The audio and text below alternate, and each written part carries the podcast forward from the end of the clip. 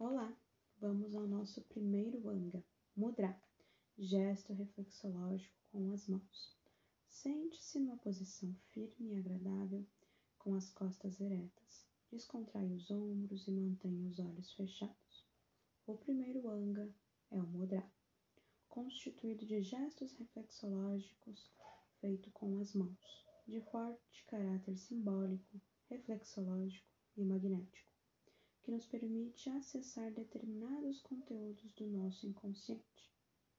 Os mudras são gestos carregados de poder e, neste início de prática, funcionam como um portal que nos permite penetrar no sadhana.